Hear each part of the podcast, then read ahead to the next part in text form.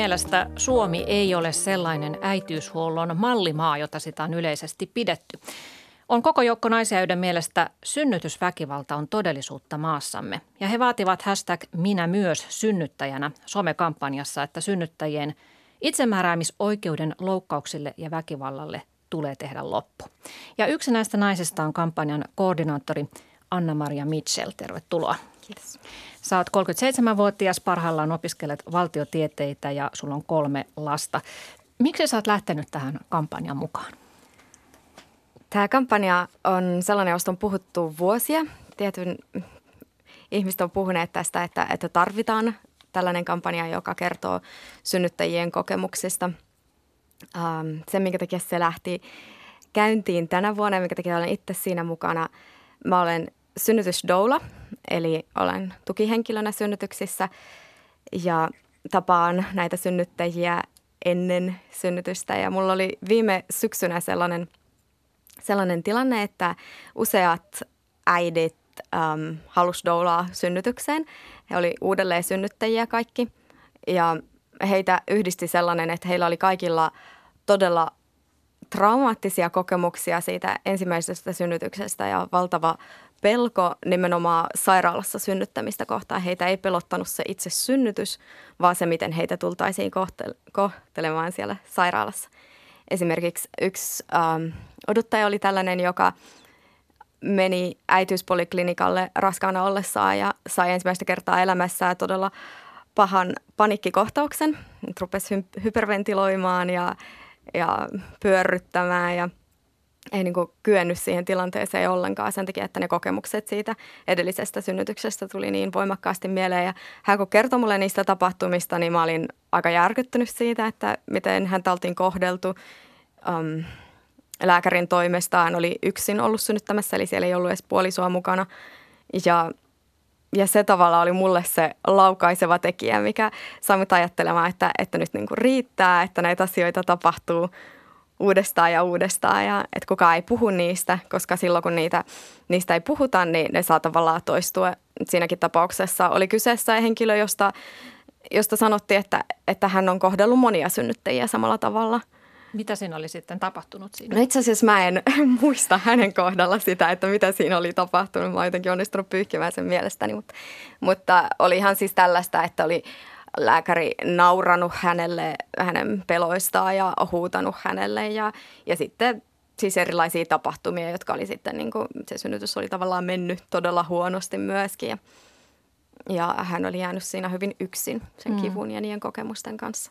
Mutta selvästi siinä oli ollut niin pahoista asioista kysymys, että se oli jättänyt tällaiset niin kuin vakavat jäljet häneen. Mm. Mm, sillä toisella henkilöllä, joka oli silloin saman viikon aikana tuli juttelemaan mun kanssa, oli ollut uh, posttraumaattisia stressioireita synnytyksen jälkeen, jotka oli vaikuttanut tosi pahasti hänen suhteeseen vauvaa ja kykyy pitää huolta siitä vauvasta ja myöskin parisuhteeseen. Ja tällaisia tarinoita tulee yllättävän usein. Mm.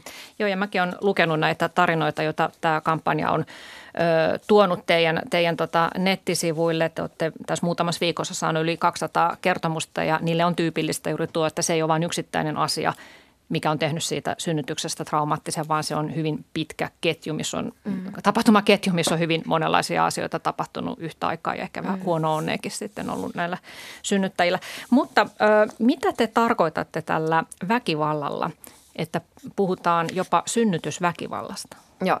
Tämä termi ei ole siis meidän keksimä. Meitä on syytetty paljon tästä väkivaltatermin käytössä eri medioissa, mutta äh, kyseessä on siis kansainvälisesti tunnistettu ilmiö, jota englanniksi kutsutaan nimellä obstetric violence, eli obstetrinen väkivalta. Me päätettiin käyttää sanaa synnytysväkivalta ihan vaan sen takia, että se olisi niin kansantajuisempi, kun sana obstetrinen ei ole Suomessa ehkä niin käytetty.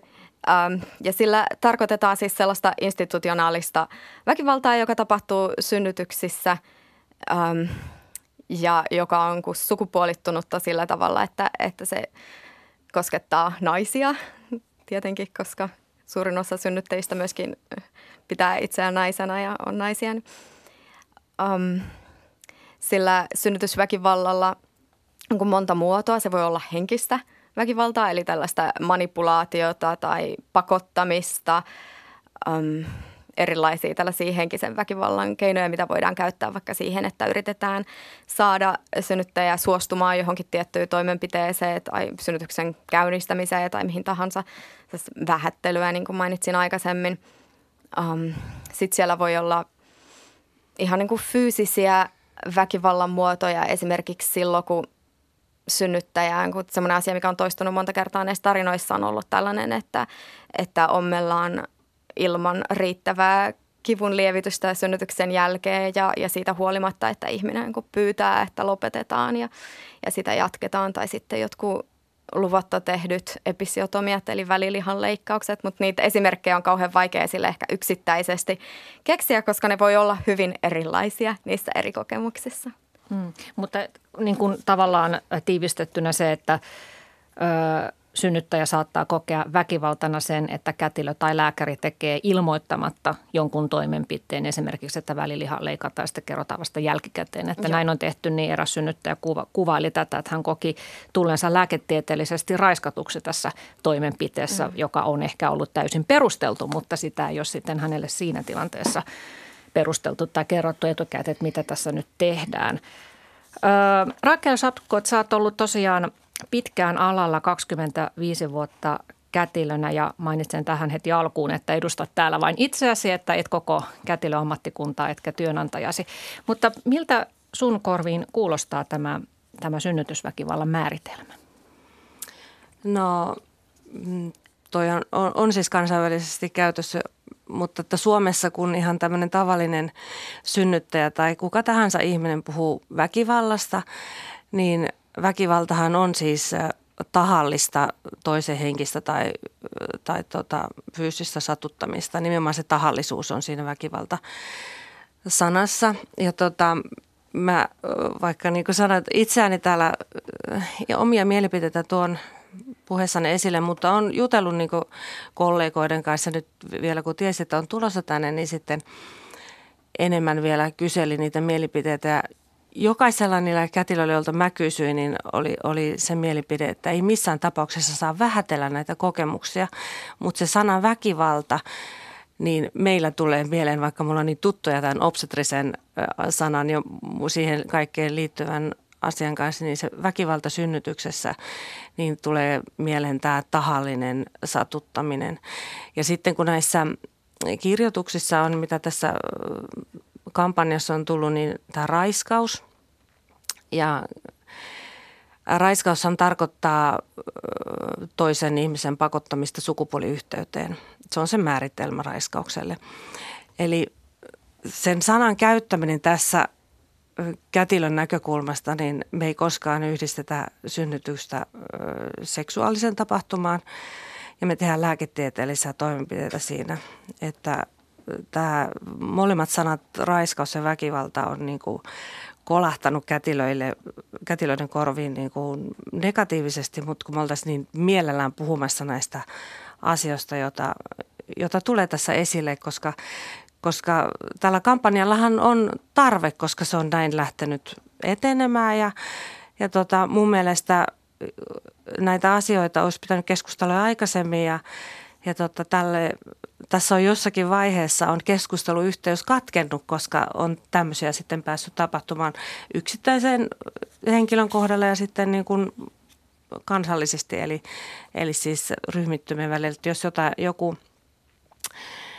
joku ryhmä kokee, että heitä ei ole kuultu, niin silloinhan siinä ei ollut keskusteluyhteyttä kumminkaan, kumpaankaan suuntaan. Mm. Eli. Yritetään nyt luoda tätä niin, keskusteluyhteyttä tässä.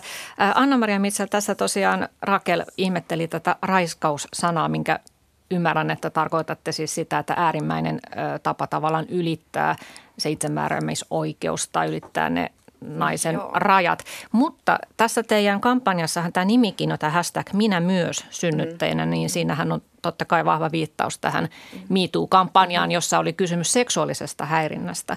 Niin miten teidän mielestänne synnytys liittyy seksuaalisuuteen. Okay. Mä korjaan sen verran, että me ei olla käytetty sanaa raiskaus meidän omissa teksteissä, että jos se on tullut esiin, niin se on tullut esiin nimenomaan niissä naisten omissa kokemuksissa, jossa he on sanoneet, että he ovat kokeneet sen raiskauksena. Eli se on niin tämmöinen yksi, yksittäisen ihmisen niin kokemus, joka kuvaa sitä, millä tasolla hän kokee tulleensa rikotuksi. Ja um, se, että sanotaan, että syks, synnytys ei olisi seksuaalinen tapahtuma. Synnytyksessä se nähdään ehkä sellaisena, että se ei olisi seksuaalinen, mutta se voi rikkoa naista hänen seksuaalisuuden alueella, koska siinä kuitenkin ollaan tekemisissä tavallaan kuin samojen alueiden kanssa, jotka liittyy seksuaalisuuteen. Ja myöskin jos ajattelee näitä synnytyshormoneja, jotka kun ohjaa synnytystä, niin nehän on ne samat hormonit, jotka toimii myöskin niin kuin seksuaalisen niin tällaisen eh, hyvän olon kautta, eli oksitosiinihormoni ja näin ollen kaikki, kaikki siinä synnytyksessä vaikuttaa siihen naiseen seksuaalisuuteen. Sillä ei välttämättä ole väliä, että kokeeko se nainen niin kuin sitä itse siinä tapahtumassa, että tässä on niin kyse jostain seksuaalisesta suurin osa ei sitä koe sillä tavalla, mutta se voi rikkoa häntä sillä alueella. Itse asiassa tästä on sellainen ää, englantilainen nyt edesmennyt antropologi kuin Sheila Kitzinger teki tutkimusta vuosia sitten, jossa hän tutki näitä obstetrisen väkivallan kokeneiden naisten kokemuksia tai synnytystrauman kokeneiden naisten kokemuksia ja, ja kirjasi niitä. Ja siinä huomattiin, että, että se tapa, millä naiset kuvasi niitä kokemuksia, niin muistutti todella paljon sitä, miten seksuaalisen äh, väkivallan uhrit kuvas niitä kokemuksia. Eli siellä oli tällaista häpeän tunnetta ja ja, ja kaikkea sitä, mitä niin kuin liittyy siihen seksuaaliseen väkivaltaan. Et sehän ei missään tapauksessa olla sanomassa, että kätilöt tai lääkärit olisi haluamassa tehdä niin kuin jotain pahaa siinä tai yrittäisi, niin kuin, he ei saa siitä jotain seksuaalista mielihyvää, ei se ole niin kuin sillä tavalla verrattavissa siihen. Mutta, mutta siitä mä eri mieltä Raakel sun kanssa, että, että väkivalta olisi kiinni siitä motiivista tai tahallisuudesta, koska – mun mielestä MeToo-kampanjan aikana myöskin tuli esiin se, että, että siellä voi olla sellaisia niin kuin rakenteita ja sellaisia asenteita ja sellaisia niin kuin asioita, jotka vaikuttaa siitä huolimatta, että se ihminen ei haluaisi niin tapahtuvan.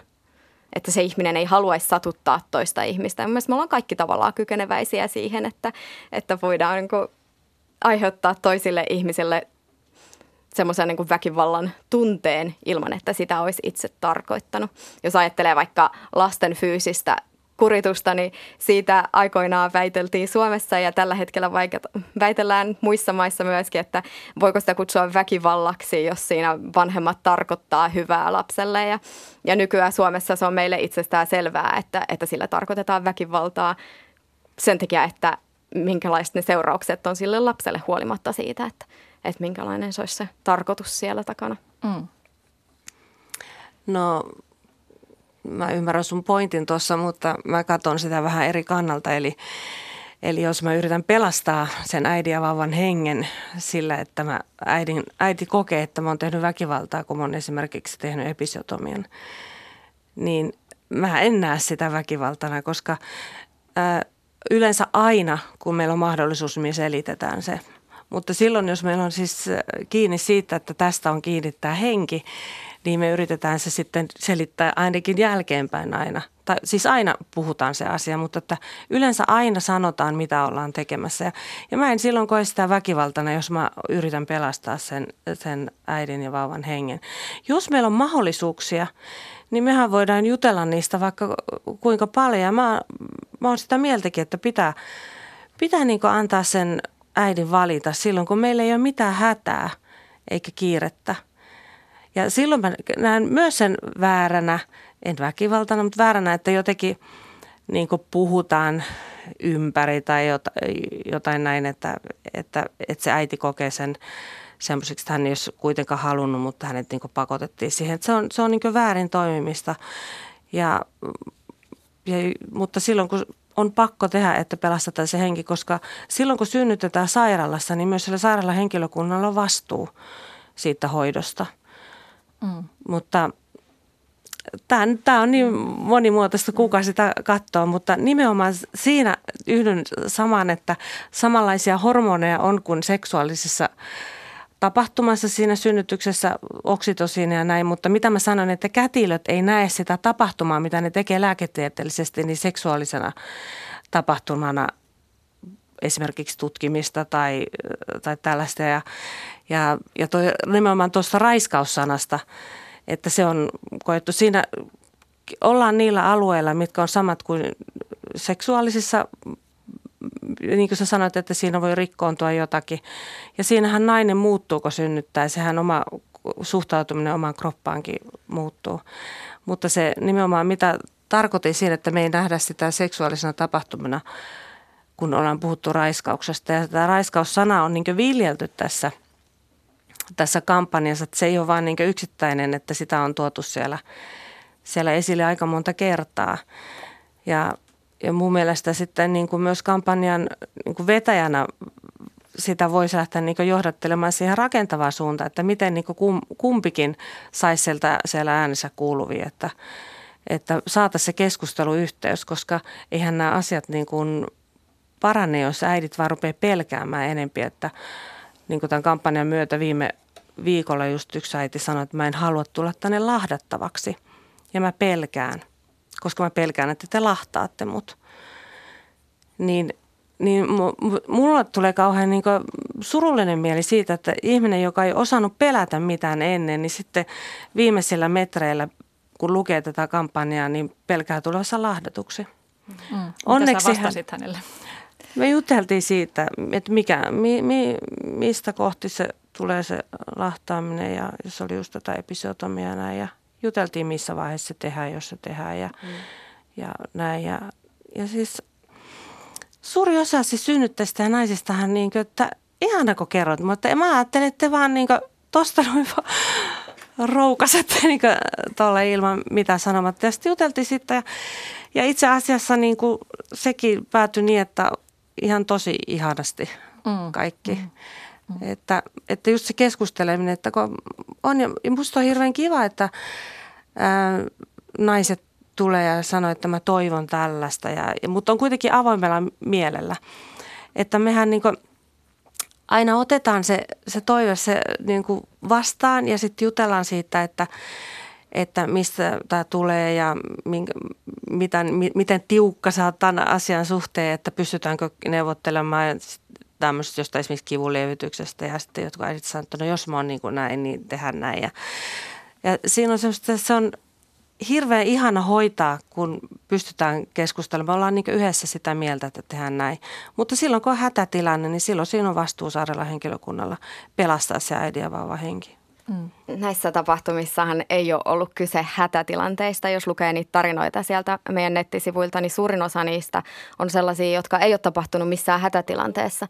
Ja itse asiassa näistä tarinoista, mitä on jaettu, niin jotkut on myöskin niin verrannut vaikka toiseen synnytykseen, jossa oli hätätilanne. Ja mulla on itselläkin sellainen kokemus synnytyksessä, jossa jouduttiin kutsumaan lääkäriä paikalle. Oltiin menossa sektioon ja, ja mä en saanut siitä minkäänlaista traumaa.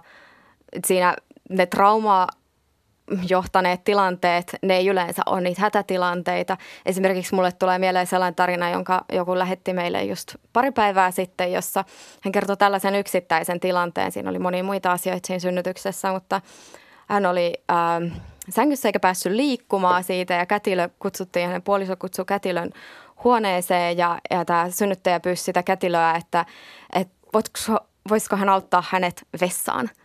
Ja se kätilö vastasi, että laske alles. Ja no, siinä tapauksessa se, no niin, se on täydellisen epäasiallista ja siinä ei ole kyse mistään hätätilanteesta. Ja se nainen sanoo, että, että se oli hänen elämänsään kuin nöyryyttävin ja kamalin tapahtuma. Ja hän ei niin kuin pysty puhumaan sitä, mutta edelleenkin kun hän niin kuin muistaa sitä ja niitä muita tapahtumia, mitä oli tapahtunut, siinä oli useita tällaisia samantapaisia siinä synnytyksessä, niin ne on niin kuin jättänyt hänet tosi syvät arvet ja tietenkin mm. siinä on niin herkkä tilanne, että jos sitä vertaa vaikka johonkin niin muihin lääke, tällaisiin niin medikaalisiin tapahtumiin, niin ne ei ole sellaisia, mitä ihminen muistaa loppuelämässä. Synnytys on niin itse doula ja nyt tämän tapahtuman kautta – tai siis tämän kampanjan kautta, niin on tosi monet ihmiset ruvenneet puhumaan synnytyksistä ja niin kuin ihmiset, jotka puhuu, meillä on lähetetty myöskin tarinoita, jotka on kuin 30 vuotta vanhoja ja, ja, ja siitä huomaa sen, me ei olla niitä julkaistu, koska niissä yleensä sitten taas niin kuin ne tapahtumat on sellaisia, mitä ei nykyään enää tapahdu sairaaloissa. Mutta, mutta siinä niin huomaa sen, miten syvästi vaikuttavasta tapahtumasta on kyse. Että ihmiset muistaa sen hyvässä ja pahassa loppuelämässä. Mm. Että se ei ole, siinä ei ole kyse hätätilanteista, vaan ihan sellaisista niin kuin, tavallisista, eikä myöskään niin siitä, että, että ihmisillä olisi jonkinlaisia toiveita, että tultaisiin synnytystoivelistan kanssa synnyttämään. Että osalla on sellainen, mutta suurin osa näistä ihmisistä on sellaisia, jotka on niin täysin tulleet sinne luottavaisin mielin. Neuvolassa on sanottu, että, että ei tarvitse suunnitella synnytystä, eikä tietenkään synnytystä voi suunnitella, koska siinä ei voi tietää, mitä tapahtuu, mutta he ei ole valmistautuneet siihen millään tavalla koska siihen on niin kehotettu tavallaan myöskin ole valmistautumatta, on tullut sinne luottavaisin mielin. Ja sitten ne niin kuin tapahtumat, mitkä on tapahtunut niin kuin ihan itsestään. He ei ole sanoneet välttämättä niin kuin juuta tai jaatakaan siellä, vaan he niin kuin kokee sitten jälkeenpäin, että heidän ylitseen on kävelty ja, ja heitä on poljettu.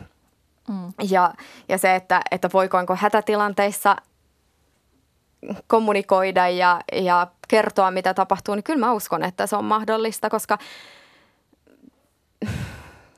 siinä on aina, siis siinä on, on paljon sellaisia kokemuksia myöskin, missä, missä on hätätilanne ja jossa on kommunikoitu, jossa on kunnioitettu sitä synnyttäjää. Ja sitten toiseksi Suomen laki on siinä yksiselitteinen, että itsemääräämisoikeuteen niin kuin, sitä ei saa rikkoa, oli sitten kysy sun synnytyksestä tai mistä tahansa muusta. Et siinä, on, siinä ei ole mitään sellaisia poikkeuksia, eikä sikiöllä toisaalta ei ole mitään juridisia oikeuksia. Ja sitten toisaalta mä en usko, kun aina vedetään nämä hätätilanteet esiin, vaikka, vaikka tässä ei ole niistä kyse, niin, niin pitää sanoa, että ei yksikään äiti ole sellainen, joka kieltäytyy jostain toimenpiteestä, joka pelastaa hänen tai lapsensa, syntymättömän lapsen elämän. Et se äidin turvallisuuden tunne on se, mikä on tässä tärkeintä se, että, että sillä äidillä on turvallinen tunne, että hän kokee nimenomaan, että hänestä on pidetty huolta, että hän voi luottaa siihen henkilökuntaan, mitä luodaan sillä kommunikoinnilla ja, ja sillä, sillä niin kuin mm. hänen kunnioittamisella. Puhutaan kohta lisää juuri tästä neuv- niin sanotusta neuvottelutilanteesta, että miten sitä vuorovaikutustilannetta voi kätilö ja synnyttää välillä parantaa, mutta mä otan vielä tähän tuota, muutamia esimerkkejä, että mistä, mistä tuota nämä kampanjalaiset puhuvat, että tosiaan aina ei ole kysymys hätätilanteista, vaan ehkä sellaisista saattaa kuulostaa niin kuin pieniltäkin aselta, mutta kun ollaan herkässä, äärimmäisen herkässä tilanteessa ja ainutlaatuisessa tilanteessa naisen elämässä, niin, niin tuota, monesta asiasta saattaa tulla sellainen jopa häväisty olo, että täällä jotkut kertovat, että oli etukäteen puhunut ö, hoitohenkilökunnan kanssa siitä, että kokee häpeää siitä, että joutuu esimerkiksi loisteputkien valossa olemaan siellä pitkään haarat levällään ja, ja sitten tätä, tätä tuota, asia ei otettu huomioon, vaan saattoi lääkäri pelmahtaa sisään mitään ilmoittamatta ja tekee nopeasti sisätutkimuksen. Lisäksi hänen mukanaan on joku vieras ihminen, jota ei millään lailla edes esitellä tälle, tälle tuota, naiselle. Ja tämä sama nainen myös kertoo, että, että tuota, hän oli todella pitkään, itse asiassa jo 18 tuntia sinnitellyt ja, ja yritti saada sitten apua ja kivunlievitystä, niin – kukaan kätilöistä ei ehtinyt paikalle ja yksi tuli vaan huudattamaan overraosta, että meillä on nyt raportti, että sun pitää vaan kestää. Ja eräs synnyttäjä kertoo, että nuori naislääkäri oli ollut jotenkin ivallinen ja tuhahtanut, että jos sä haluat luomuna synnyttää, niin mene sitten saunaan. Ja kun tämä synnyttäjä oli sanonut, että hän haluaisi mieluummin olla pystyasennossa, koska uskoi, että se auttaisi, niin lääkäri vaan jatkoi, että no jos olet sitä mieltä, että olet pystyasennossa, niin olet tai kokeile mitä ikinä haluat, mutta tunnin päästä hän tulee laittaa sitten oksitosiinitipan.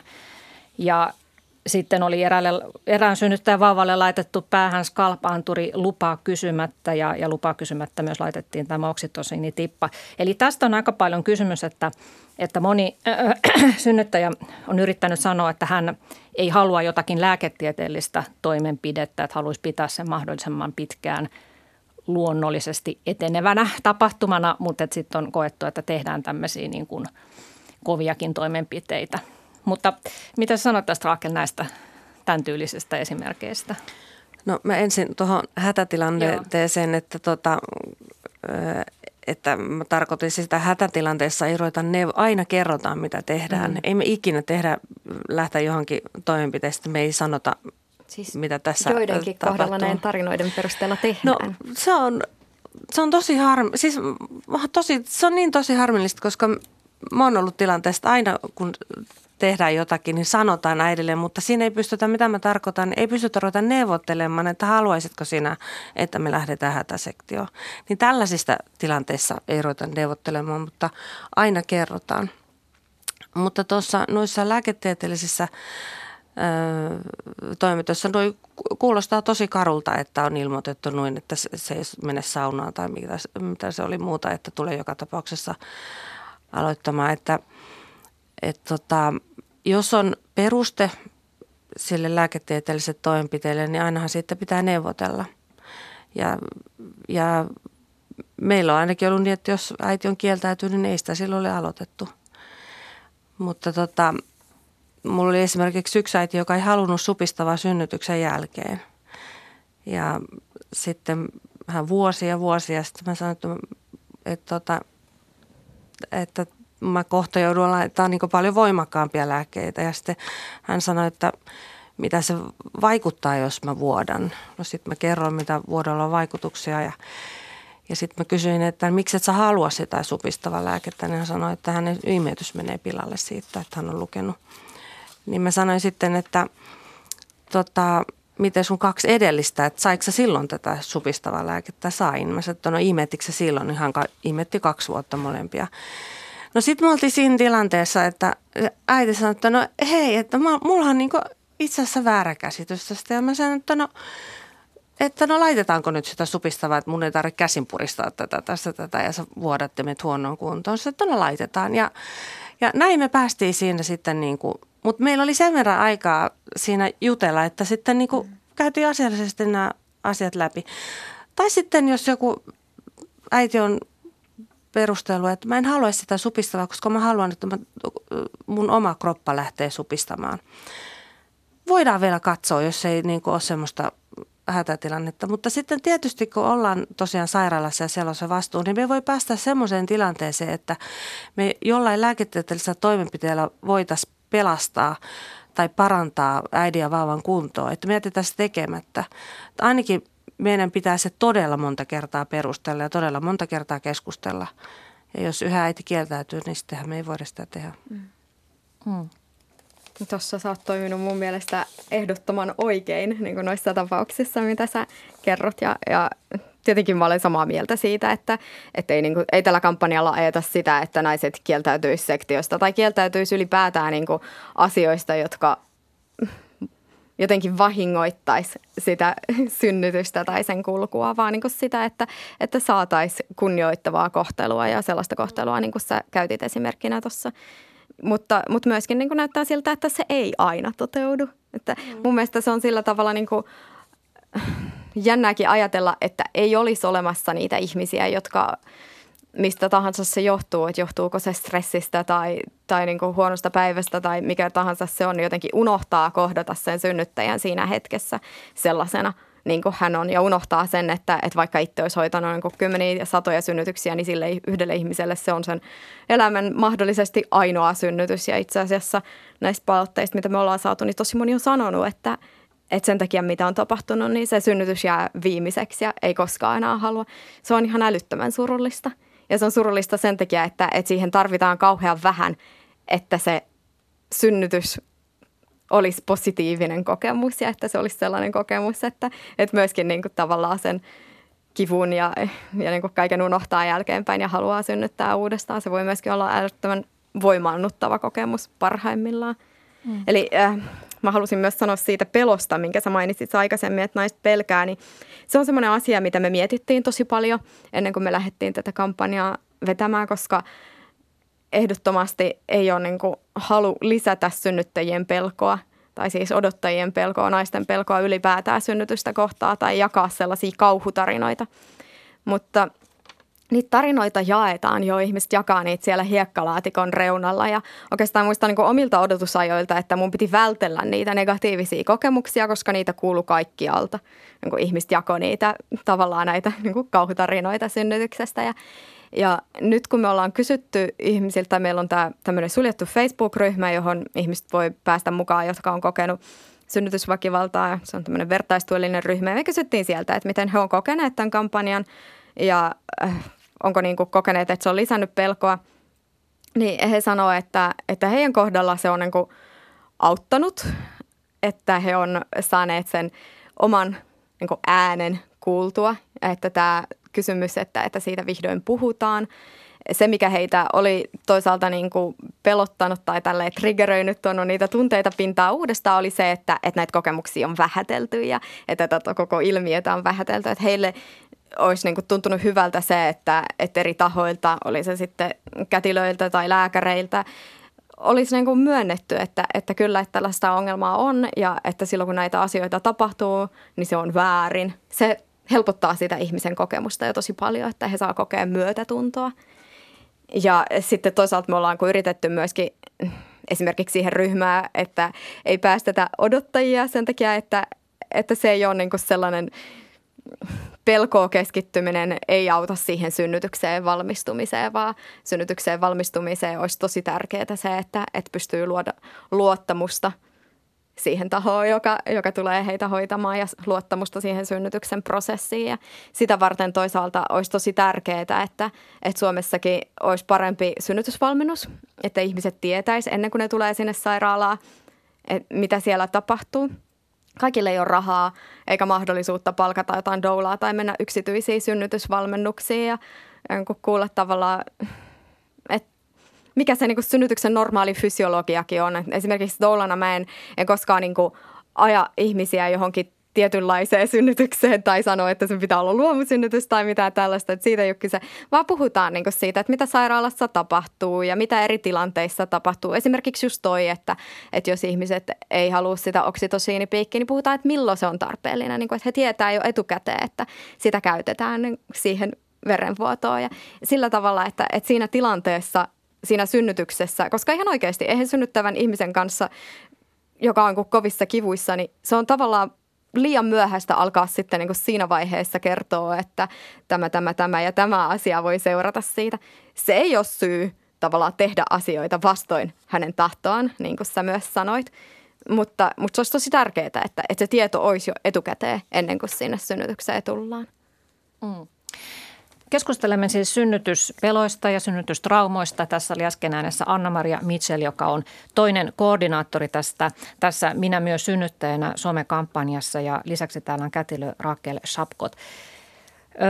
Suomessa syntyy noin 50 000 lasta vuosittain ja, ja tuota, me johdetaan suunnilleen maailmassa tätä lapsikuolleisuustilastoa siis positiivisessa mielessä, että hyvin harvoin tapahtuu mitään kovin peruuttamatonta näissä synnytyksissä, joten siinä mielessä voi sanoa, että jotain täällä varmasti tehdään oikein, mutta toki on nyt sitten totta, että aina ei asiat mene ihan ihanteellisesti. Kätilöiden työn laatukriteereissä määritellään, että perhe kokee synnytyksen yksilöllisenä, turvallisena ja mahdollisimman lempeänä ja että synnytystä hoitava kätilö tunnistaa naisen omat voimavarat ja kyvyn synnyttää.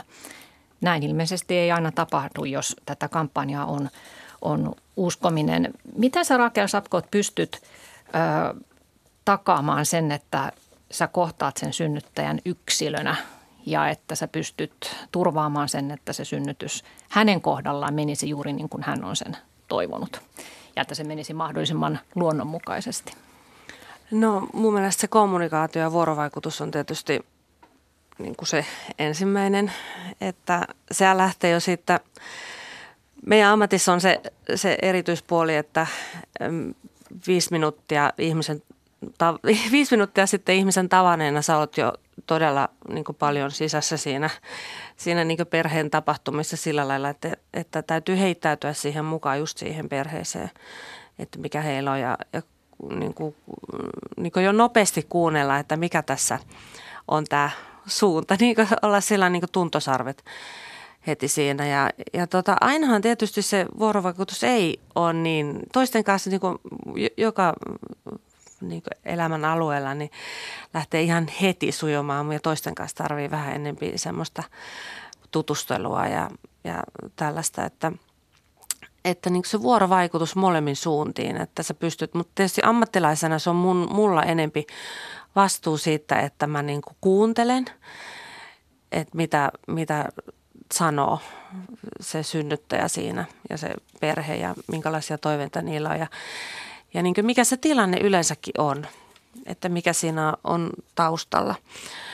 Tuossa mulla tuli äsken mieleen Anna-Marian puheesta toi nykypäivänä yhä enempi toi henkinen tuki on sellainen asia, mistä puhutaan ja sitä synnyttäjillekin pyritään antamaan. Että noi esimerkit, mitä kuulee tuosta, mitä on tapahtunut, niin ihan todella, niin kuin todella harmillista on niin tapahtunut, mutta koska niitä ei voi peruttaa, mitä on tapahtunut, niin kaikista paras, kun ne ihmiset sais tukea nimenomaan ammat, sieltä, sieltä, missä se on tapahtunut. Eli, eli siellä sitten jälkeenpäin kuunnelta sitä ja otettaisiin tosissaan, että mitä sulla on tapahtunut, että se, se on mahdollista. Ja tuosta toi, toi valmennus, mä oon niin, kuin niin valmennusmyönteinen ja mä oon todella yrittänyt puhua sitä foorumeilla, että, että Suomessa pitäisi saada paremmin. Että, että silloin vielä 80-luvulla ja vanhaan ai, hyvään aikaan, niin oli valmennuksia, missä isät ja äidit kävi molemmat useita kertoja. Ja siellä puhuttiin sitten synnyttämisestä ja äidiksi ja isäksi tulemisesta ja kaikesta sitten alkuvaiheesta. Ja, ja se, siellä sai jo ne vanhemmat semmoista vertaistukea ja tutustuu uusiin vanhempiin. Et mun mielestä tämä on niin retuperällä Suomessa. Meillä on pieni lapsikuolleisuus, mutta meillä ei valmenneta äitejä synnytykseen tarpeeksi hyvin. Että siinä, silloin kun niitä äidit tietää, että mitä siellä, monelle se sairaalan maailma on jo niin semmoinen vieras ja turvaton vaikka meille ammattilaisille se on hyvin turvallinen paikka, että siellä on helppo tehdä töitä, koska se on, siellä on niin turvallista ja ammattitaitoista. Mutta niille, jotka sinne tulee ensimmäistä kertaa synnyttämään ja tosiaan kokemaan se elämässä suurimman kokemuksen, niin se voi olla hyvinkin pelottava ympäristö. Mm. Ja sitten just se, että kun ei tiedetä. Ja sitten vielä, kun tulee näitä kauhukertomuksia, että siellä on joku kätilö läiskii naamalle, jos sanot jotakin ja tällaisia, niin kuin, mitä näitä on kuullut, näitä kauhukertomuksia, niin tuota, mm niin, niin, niin että kun pääsisi siihen pisteeseen, että ne äidit tietäisi, että, että sinne on hyvä mennä ja se on nimenomaan se paikka, minne voi aina soittaa ja, mm. ja kysyä Aivan. neuvoa. Niin jo tuossa kun sanoit Anna-Maria, että äidit tai naiset kuulevat siellä hiekkalaatikon reunalla näitä kauhukertomuksia, niin mm. se on varmaan ollut kautta aikojen näin, että naiset kertovat toisilleen synnytyskertomuksia ja miehet kertovat intti, inttikokemuksia mm. ja usein sitten vähän niin kuin dramatisoidenkin, että se on ihan, ihan selvä juttu. Mä mietin sitä, että kun tuota synnyttäjien keskikähän on noussut koko ajan, että nyt se on reilu 30 vuotta. Ja, ja jos mennään niin kuin ensikertalaisena synnytyssalin sen ikäisenä, niin se mitä niin kuin aikaisemmin on siinä elämässä ollut, niin kaikki on ollut ehkä hallinnassa ja on ö, eletty yksilöllistä elämää ja osataan vaatia asioita ja minä haluan tämän näin ja näin ei saa tehdä ja näin. Niin onko tässä, Anna-Maria, voisiko tässä olla jotakin selittävää tekijää näille kokemuksille, että mennään ikään kuin tilanteeseen, jota ei lähtökohtaisesti voi hallita, niin mennään sillä vaatimuksella, että tämän pitää olla minun hallinnassa. En mä usko oikeastaan ollenkaan, koska ää, tilastollisesti tätä obstetrista väkivaltaa, synnytysväkivaltaa tapahtuu vielä enemmän nuorille synnyttäjille äm, ja muille synnyttäjille, jotka on vaikka niin sosiaalisesti alavarvoisemmassa asemassa. Ja, ja siis kuten sanoin aikaisemmin, niin suurimmassa osassa näissä tarinoista niin näillä naisilla ei ole ollut minkäänlaisia odotuksia. Että se on tullut täysin yllättäen se, että, että se synnytys on jättänyt traumat. Ja sitten vasta toiseen synnytykseen valmistuessa sen takia, mitä on tapahtunut aikaisemmin, niin sitten he alkaa etsiä tietoa ja, ja tavallaan niin kuin, sitten voikin tulla sen niin kuin vaatimuslistan, tai noin vaatimuslistan, mutta synnytystoivelistan kanssa synnyttämään, koska on tavallaan niin kuin selkeämmät Öm, käsitykset siitä, mitä voi tapahtua ja myöskin niistä omista rajoista ja, ja vaihtoehdoista, koska siis sehän pitää muistaa myöskin tässä, että, että vaikka puhutaan niin siitä, että toimenpiteet on tarpeellisia ja varmasti siis me saadaan olla kiitollisia siitä, että Suomessa on niin alhainen äiti- ja lapsikuolleisuus ja näin edespäin, mutta, mutta toimenpidetilastot on myöskin tosi erilaisia eri sairaaloiden väleillä. Esimerkiksi jos puhutaan siitä välilihan leikkauksesta, niin se voi olla niin jossain sairaalassa kaksi kertaa korkeampi kuin mitä se on toisessa, riippumatta siitä, onko kyseessä vaikka yliopistollinen sairaala tai, tai muita tällaisia tekijöitä, jotka voi olla, siinä on niin kyse ihan vaan sairaalan rutiinista, että vaikka se välilihanleikkaus tehdään rutiininomaisesti melkein kaikille ensisynnyttäjille. Silloin, silloin siitä niin kertoo ja muita tällaisia niin eroja eri sairaaloiden väleillä, niin ne kertoo siitä, että, että siellä on semmoisia niin rutiineja, jotka ei välttämättä johdu siitä vaikka, että, että sanotaan nyt vaikka, että Lahdessa kaikilla naisilla olisi jotenkin huonompi väliliha kuin Helsingissä ja sen takia siellä leikattaisiin väl, välilihaa enemmän. Ja, ja siis niin tällaisia asioita, joihin sitten ihmiset ehkä haluaa myöskin vaikuttaa, mutta en mä mm. sanoisi, että siinä on niin kiinni siitä. Että, eikä se, että tästä ylipäätään puhutaan, niin se kertoo siitä, että, että synnyttäjillä on niin jonkinlainen käsitys omista oikeuksista, ettei ajatella enää sitä, että, että synnytyksen kuuluu olla kärsimystä ja sen kuuluu traumatisoida. Että se olisi niin kuin, niin vaan ymmärretään, että, että se voi myöskin olla niin hyvä tapahtuma ja siinä tulee tulla kohdelluksi hyvin ja mm. kunnioituksella. Aivan. Joo, nimenomaan, että varmaan kaikki ymmärtää, että kipu ja kärsimys kuuluu jollain lailla synnytykseen. Niistä no, ei pääse eroon, mutta niin aivan, mm. mutta että jossain menee sitten ehkä se rajakin, miten siinä sitten kohdella. Tuosta välilihaleikkauksesta, niin tilastollisestihan on nyt sellainen fakta, että ne on huomattavasti vähentyneet mm. 20 vuoden aikana ö, koko maassa. Mutta semmoinen mielenkiintoinen, jos puhutaan nyt näistä lääketieteellisistä toimenpiteistä, niin synnytysten käynnistäminen on huimasti lisääntynyt ja mä ymmärsin niin, että näissä teidän kampanjankin kertomuksissa aika moni tämmöinen traumaattiseksi koettu tilanne tapahtui nimenomaan käynnistyksen Joo. yhteydessä. Mistä johtuu, että ne on? Oliko se nyt peräti 50 prosenttia viimeisen kymmenen vuoden aikana?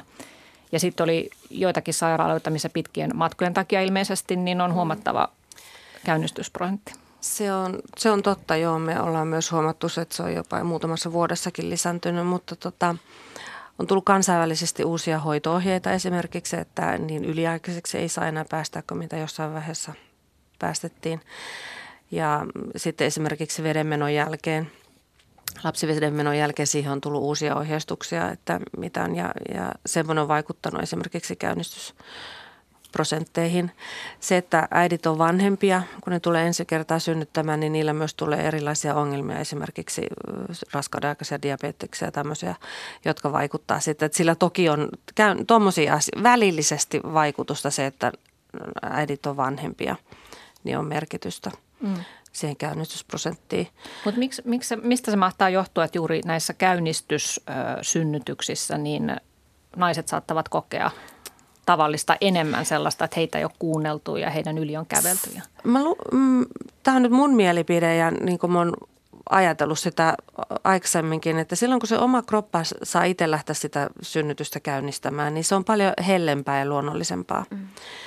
Ja silloin kun se käynnistetään, niin se on, tota, se on semmoista niin lääkkeillä, niin väkisen kangella väännettä sitä synnytystä käyntiin. Siinä myös ö, tulee tämmöisiä henkisiä, henkisiä puolia siihen, että silloin kun se luonnollisesti lähtee, sä oot kotona, sä oot siellä ympäristössä, mikä on tuttu sulle ja sä pystyt siellä niin kuin luonnollisesti ottaa sitä vastaan. Ja samalla touhuilemaan jotain niitä sulle tuttuja juttuja. Silloin kun se käynnistetään, niin se on se sairaalaympäristö. Se tuntuu pitemmällä, pitemmältä se aika ja koko ajan odotellaan ja vähän niin kuin pelkoakin se, että mitä seuraavaksi, mitä, mikä piikki mulle nyt annetaan ja, ja tämmöistä. Että nämä on nyt mun omia tämmöisiä niin kuin, miten mä luen tätä asiaa, että miksi se käynnistäminen monesti koetaan myös ne, paljon mm. negatiivisempana. Ja niin, sit siinä, siinä on tavallaan niin synnyttäjä niin kuin kohde, että hän ei pysty itse niin kuin Niin, ja se, se ei niin kuin, tule se synnytys siinä mukana, vaan sä mm. meet synnytyksen mukana mm. silleen, että sä meet sen mukaan, mitä seuraavaksi tehdään.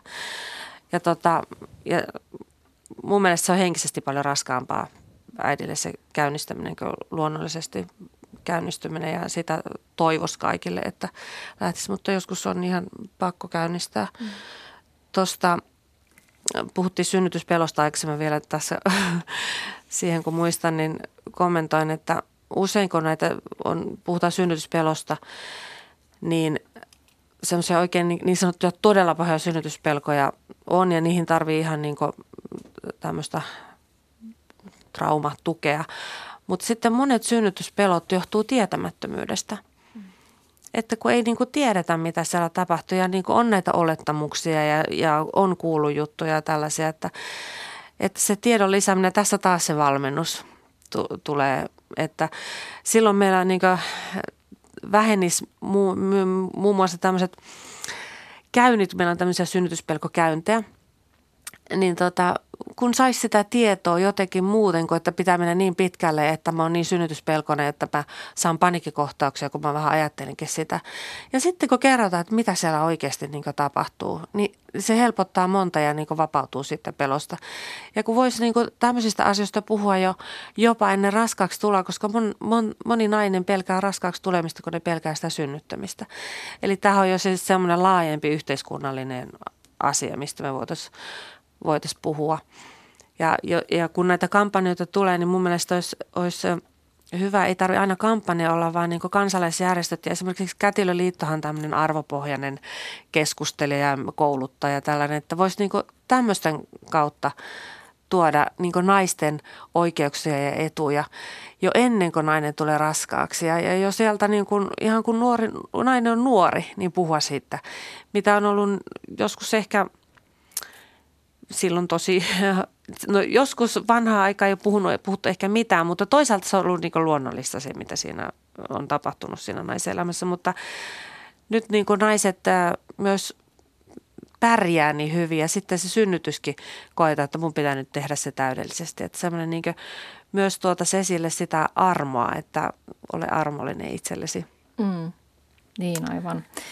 Joo, tuota, Rakel Sapkot ja Anna-Maria Mitchell, te olette ö, molemmat paitsi äitejä, niin tosiaan Rakel oman ammattisi puolesta olet lukemattomia lapsia auttanut maailmaan ja, ja oot Anna-Maria Doulaksi kouluttautunut ja olette molemmat olleet myös ulkomailla tekemässä tätä, tätä tuota työtä, niin minkälaisia kokemuksia teillä on sieltä? Tuo ehkä vähän perspektiiviä myös tähän keskusteluun. Joo, mä oon tosiaan asunut Nepalissa useampia vuosia, jossa olin synnytyksissä mukana sekä ulkomaalaisten että paikallisten naisten – ja tietenkin se hoito, hoidon taso siellä on todella erilaista kuin Suomessa. Jos ajattelee niitä sairaaloita, ihan kuin vaikka hygienista lähtöisin naisten niin kuin käsitys synnytyksestä ja sitten ne, ne ohjeet, mitä siellä annetaan synnytyksessä ja, ja kaikki tapahtumat, mitkä siellä, siellä sairaaloissa tapahtuu, niin on ehdottomasti huonommin kuin Suomessa ja siinä tietenkin näkyy myöskin, että, että siellä on kehitysmaassa korkea äitilapsikuolleisuus ja, ja erilaisia asioita, jotka vaikuttaa myöskin siihen, mutta...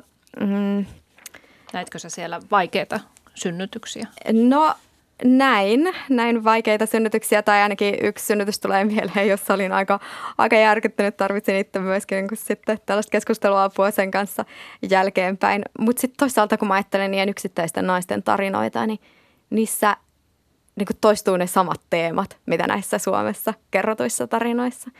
Et tietenkin, jos niitä on niin kuin luvullisesti enemmän, niin, niin se on niin hirveätä. Ja, ja tietenkin, niin kuin, jos siellä sitten on myöskin niin kuin lapsen kuolemaa tai muuta tällaista, niin, niin se on niin kuin aivan omaa luokkaansa. Mutta, mutta sitten niin kuin sellaisissa naisten piireissä tai missä naiset tulee yhteen ja, ja puhuu, niin, niin ne on jotenkin hirveän samantapaisia kokemuksia siitä niin kuin – miten kokee, että omalle keholle on tapahtunut tai on tullut kohdelluksi. Ja, ja sitten tota, myöskin ne tavallaan ne, niin kuin, ne asiat, mitä ei ymmärretä siitä, että miksi näin on käynyt tai, tai niin kuin ne sellaiset väärät luulot synnytyksestä, ja, jotka niin vaikuttaa kaikki siihen pelkoon lisääntyvästi, niin, niin en mä niin tiedä, että, että olisiko niissä yksittäisen ihmisen kohdalla niin paljon eroa. Se kun sanotaan, että Suomessa on matala äitilapsikuolleisuus, niin se on mahtavaa. Mutta sitten toisaalta, jos, jos tota, hirveän moni ihminen traumatisoituu henkisesti ja kärsii jostain posttraumaattisesta stressioireyhtymästä synnytyksen jälkeen, joka sitten vaikuttaa siihen kiintymyssuhteeseen vauvan kanssa ja parisuhteeseen ja, ja kaikkea niin, niin mun mielestä se on tosi iso ongelma. Joidenkin tutkimusten mukaan Suomessa uudelleen synnyttäjien kokema pelko on korkeampaa kuin missään muissa länsimaissa, joka kertoo siitä, että se on niin se ensimmäinen synnytys, joka vaikuttaa siihen pelkoon, mitä he kokee. Hmm. Mites Rakel sun ne ulkomaan kokemukset? No tota, vähän samanlaisia sinänsä, mutta siis öö, ammattilaisen näkökulmasta niin musta on ollut ihana – olla tuomassa sitä suomalaista ammattitaitoa niihin maihin, missä mä oon ollut töissä. Ja, ja tuota, just se, että vaikka on ollut, niin kuin, on ollut, on ollut sekä rikkaassa että todella rikkaassa ja todella köyhässä maassa töissä, että että kummassakin, oli se köyhä tai rikas nainen, niin se on niin kuin, se synnytys on, jokainen synnytys on erilainen kokemus. Ja jos mä pystyn antamaan sille naiselle hyvän kokemuksen, niin, niin, niin mun ei tarvitse koko maailmaa pelastaa. Ja jos mä niin kuin pelastan tämän lapsen tai tämän äidin hengen, mutta myös sitten, kun se on vielä hyvä kokemus, että kerran yksi tota, oli Saudeissa silloin töissä todella rikkaasta perheestä oleva nainen sanoi, että hän on viis, viidettä lasta synnyttämästä ja hän ei ikinä saanut näin hyvää kohtelua. Ja niin musta se oli niin hyvä, en muista niin kuin, mitä muuta siinä tapahtui, mutta mä muistan sen tilanteen, kun se sanoi mulle sen, että mikä se oli se tilanne, ihan se huoneenkin, mikä oli se tapahtuma siinä. Ja sitten toisaalta se, että – että jos mä oon pystynyt antamaan turvallisen kokemuksen semmoiselle todella köyhässä, köyhässä maassa ja huonossa tilanteessa olevalle äidille, joka on kokenut turvalliseksi synnyttää, niin mä oon ollut niin kuin iloinen siitä, että mä oon pystynyt tätä suomalaista ammattitaitoa viemään sinne, mitä mm. meillä on täällä. Ja, ja, ja sitten mitä myös huomaan, että kätilöt on kätilöitä joka maassa, että jonkinnäköinen yhteys on myös, että me niin sitä naista osataan myös jollakin lailla, vaikka ei näistä kertomuksista uskos, mutta että jossakin on kuitenkin onnistuttu myös. Mm. Joo, tässä teidän kampanjassahan on olennainen ö, viesti tämä, että synnyttäjän itsemäärä, itsemääräämisoikeutta on kunnioitettava ja, ja voin olettaa, että sitä kunnioitetaan Suomessa ehkä enemmän kuin siellä, siellä Nepalissa, mm. mutta tota, ö, mä myös olen käsittänyt tästä meidän keskustelusta aikakin tässä kohta loppuun, mutta että mun mielestä teidän kahden välillä ei ole siitä epäselvyyttä, etteikö molempien mielestä se tavallaan se päättäjä siinä synnytyksessä on se synnyttäjä, paitsi jos tulee tilanne, että vauvan tai äidin henki on vaarassa ja äiti ei ole itse siinä kohtaa kykeneväinen tekemään päätöksiä, niin sitten käsittääkseni vastuu on sairaalan. Joo, äidillähän siis on itsemääräämisoikeus ja hän saa kieltäytyä kaikista toiminnoista, mutta meillä on myös se juridinen vastuu sitten, että, että jossakin kohtaa meidän pitää, mutta että niin kuin Anna-Maria sanoi, että näissä, missä on tullut, tullut sitten näitä traumeja, niin tässä oli jostain muusta kyse kuin sellaisesta, että siinä on tehty sitten päätös hätätilanteessa puolesta, että näistähän tietysti tosiaan, niin kuin mä sanoin, tämä keskusteluyhteys pitää pitää pystyä luomaan ja että ei sen tarvitsisi olla kampanja, vaan, vaan että se keskusteluyhteys olisi siellä jokapäiväisessä ja, ja tota just, jos on tällaisia kansalaisyhteisöjä, niin, niin sitten toisi myös jotenkin muuten sitä, että ei tarvitse näin niin kuin massiivista operaatiota, mm. että pysyy se hyvä kohtelu. No tässä on tullut ilmi, että jos synnytys on traumaattinen, niin se voi jopa estää seuraavan lapsen harkinnan. Niin mm. missä, mistä nainen voi saada apua, että missä näitä voisi käsitellä näitä, näitä pelkoja ja traumoja, jotta voisi turvallisemmin mielin sitten lähteä siihen seuraavaan synnytykseen. Tämä on itse asiassa yksi asia, mikä me laitettiin siihen kannanottoon kansanedustajille, että toivottaisiin, että ne naiset, joilla on jotain tällaisia niin kuin, traumaperäisiä oireita synnytyksen jälkeen, että he sais apua julkisen julkiselta puolelta, koska monessa tapauksessa, kun neuvolassa ei vaikka tunnisteta sitä ongelmaa ja, ja yleensä niin kuin sitten joudutaan etsiä yksityistä ähm, terapeuttia tai jotain tällaista, joka pystyisi. Tietenkin sitten on se mahdollisuus, joka olisi niin kuin kauhean tärkeää, että pääsee sinne sairaalaan myöskin keskustelemaan siitä. Jotkut kieltäytyy siitä ihan vaan sen takia, että he sanoo, että he ei koskaan enää tahdo kohdata sitä ihmistä, joka on tehnyt jotain väärin ja siihenkin pitää olla oikeus, mutta, mutta kyllähän se on tosi tärkeää, että, että olisi se keskusteluyhteys sinne sairaalaan ja että sieltä myöskin tunnistettaisiin ja, ja vaikka niin kuin vaan se, että, että sanotaan, että ollaan pahoillaan, niin kuin mä aikaisemmin Kyllä sanoin, niin silläkin apua on jo, mm. mutta ehkä ei ole aikaa sen mm. enempää sitä selittää. Joo. Mutta, tota, Eli sairaalasta mutta saa... voi saada myös keskustelua apua etukäteen. Hyvä. Kiitoksia Rakel Sapkot ja Anna-Maria Mitsel tästä keskustelusta ja kiitos kuuntelijoille.